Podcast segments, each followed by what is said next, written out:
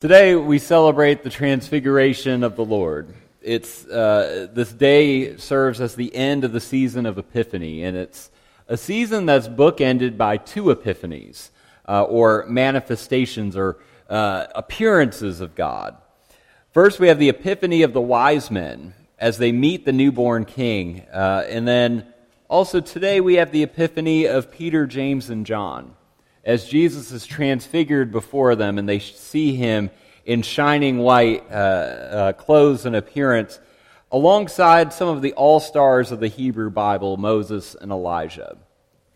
But the story and this day in the life of the church also represents a turning point in both the gospel and the church year.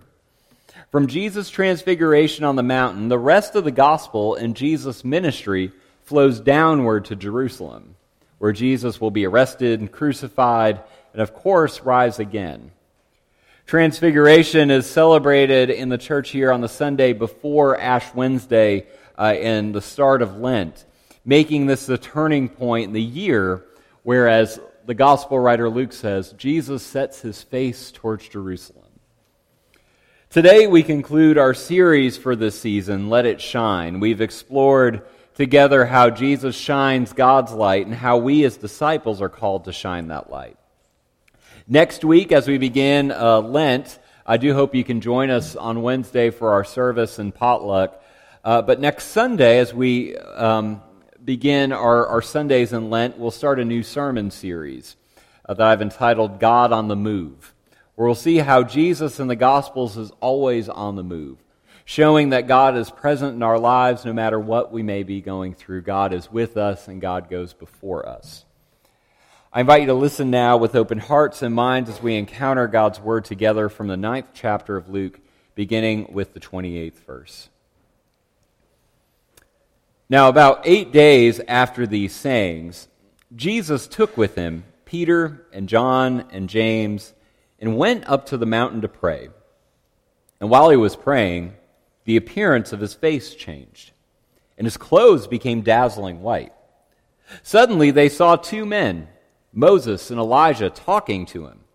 They appeared in glory and were speaking of his departure, which he was about to accomplish in Jerusalem. Now Peter and his companions were weighed down with sleep. But since they stayed awake, they saw his glory and the two men who stood with him. Just as they were leaving him, Peter said to Jesus, Master, it is good for us to be here.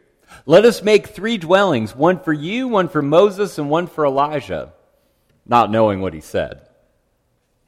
While he was saying this, a cloud came and overshadowed them, and they were terrified as they entered the cloud. Then from the cloud came a voice that said, This is my son, my chosen. Listen to him. When the voice had spoken, Jesus was found alone. And they kept silent, and in those days told no one any of the things they had seen. Let's stop here for a moment. Several years ago, before we had kids, Marie and I decided to take a trip to northern Georgia to get away for a long weekend and to be out in nature.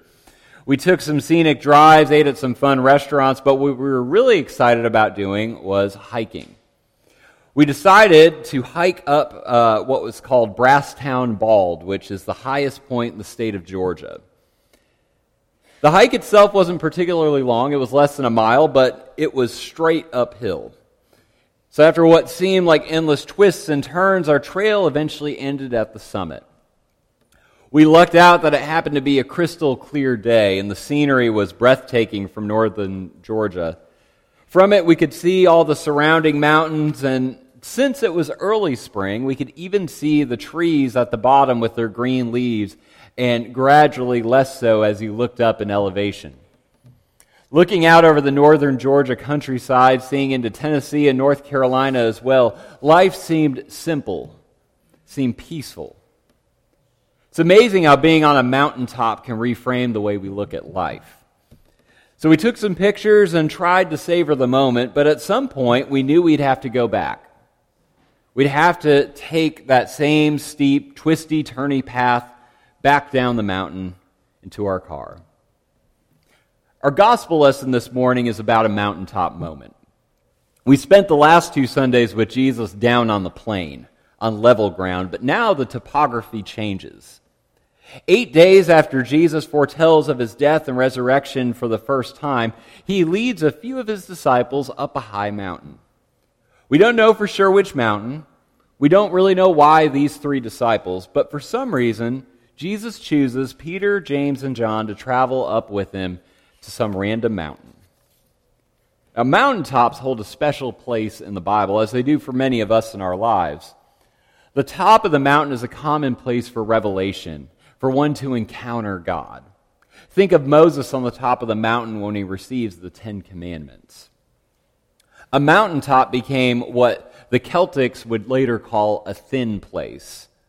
A thin place where the distance between heaven and earth was at its smallest or at its thinnest. As soon as they reach the top, the disciples see Jesus transfigured as he prays. His assumedly bland, ordinary, and probably dirty clothing turns to dazzling white.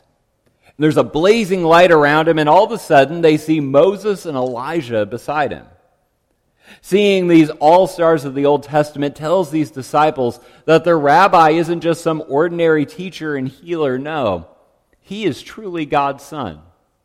He is part of God's transformation and redemption of our broken world. This is a mountaintop moment, not just literally, but spiritually. It's not every day we get to see such things. So once Jesus is transfigured, the disciples are terrified. They're intrigued. And from this weird feeling, Luke describes what I would call an awkward moment with Peter. Have you ever witnessed something so amazing or profound and, not knowing what to say, uh, but you feel like the silence is even more uncomfortable and awkward, so you just jump in and say something? I think this is exactly what Peter does here. He steps in in this awkward silence and offers to build three dwellings on the mountaintop. Let me build a house, one for you, one for Moses, and one for Elijah, Jesus. This way we can stay here for longer. Perhaps we can stay here forever. We never have to come down from the mountain. Peter doesn't want this moment to end. He wants to stay on the mountaintop. Can you blame him? We've all had mountaintop moments in faith and life, extraordinary moments, moments that are so amazing that they overshadow reality. And like the disciples, we want these moments to last. We want to stay on the mountaintop. One theologian, Bruce Epperly, says that the disciples rightly want to stay on the mountaintop. We want mystical moments to last forever in their purity. We want to savor falling in love without doing the dishes and changing diapers. We want God without all the complications of a life devoted to relational and social transformation. But a full life leads us from contemplation to action and from mysticism to dirty hands, bringing heaven to earth. To me, those words are really powerful. I heard a radio interview a while back with a sociologist who was describing what she called the Facebook effect. Most people post their mountaintop moments in life on social media for all to see a new job, an engagement, a baby on the way, and so on. What people tend to not post about are moments of life on the ground, one's normal day to day life, or even less frequently, the below ground moments a troubled relationship, losing a job, a medical concern. A study from the University of Michigan shows that this has a tendency overall to make people sad. It seems because people's use of social media has distorted life to be all about mountaintop moments, and it makes ordinary life seem empty by comparison. The same can be true with discipleship, I think. We often hear of people's extraordinary stories of faith, of God speaking directly to individuals. And like Peter, we want to build the dwelling of our faith there, that it can last forever. But we seldom hear about the day to day life of a follower of Jesus, of ongoing prayer, a trust and struggle in the midst of doubt or suffering or of giving oneself or their resources out of a deep gratitude for God's grace. It's a reminder, friends, that discipleship is not lived on the mountaintop, but on level ground. And Luke's version of the story helps us to see that. As the story doesn't end on the mountain in Luke. He describes what happens as soon as Jesus and his three disciples come down from the mountain. And so, since Jesus comes down from the mountain with the disciples to finish this story, it seems like this would be better done from level ground as well. So, let's finish the story uh, starting at verse 37. The next day, when they had come down from the mountain, a great crowd met him. Just then, a man from the crowd shouted, Teacher, I beg you, look at my son. He is my only child. Suddenly, a spirit seizes him, and all at once he shrieks. It convulses him until he foams at the mouth. It mauls him and will scarcely leave him. I begged your disciples to cast it out, but they could not. Jesus answered, You faithless and perverse generation, how much longer must I be with you and bear with you? Bring your son here. While he was coming, the demon dashed him to the ground in convulsions. But Jesus rebuked the unclean spirit, healed the boy, and gave him back to his father. And all were astounded at the greatness of God. This is the word of the Lord. Thanks be to God. So, as soon as Jesus and the three descend from the mountain, they're met by a great crowd. And from that crowd emerges a man a father whose only child is suffering from convulsions. You can hear the desperation in his voice. It's my son, my only child. The father had begged Jesus' remaining nine disciples to cast out this demon, this ailment, but they couldn't. Then he begs Jesus to look at his son. Jesus seems to respond here to the disciples' inability to heal the boy, but if we look at the greater story, we start to see a bigger theme emerge. Jesus casts out the demon in no time flat. And at this, Luke says, all were astounded at the greatness of God. This day in the life of the church is all about the manifestation, the appearance and glory of God. On the mountaintop, the three disciples, upon seeing the transfigured Jesus on the mountain, what does Luke tell us? They were terrified. They were terrified by the glory of God. But here on level ground, after Jesus heals a boy, after he comes down from this transformative, transfigured uh, experience, he comes down and heals a boy, and Luke tells us that all gathered there are astounded by the greatness of God.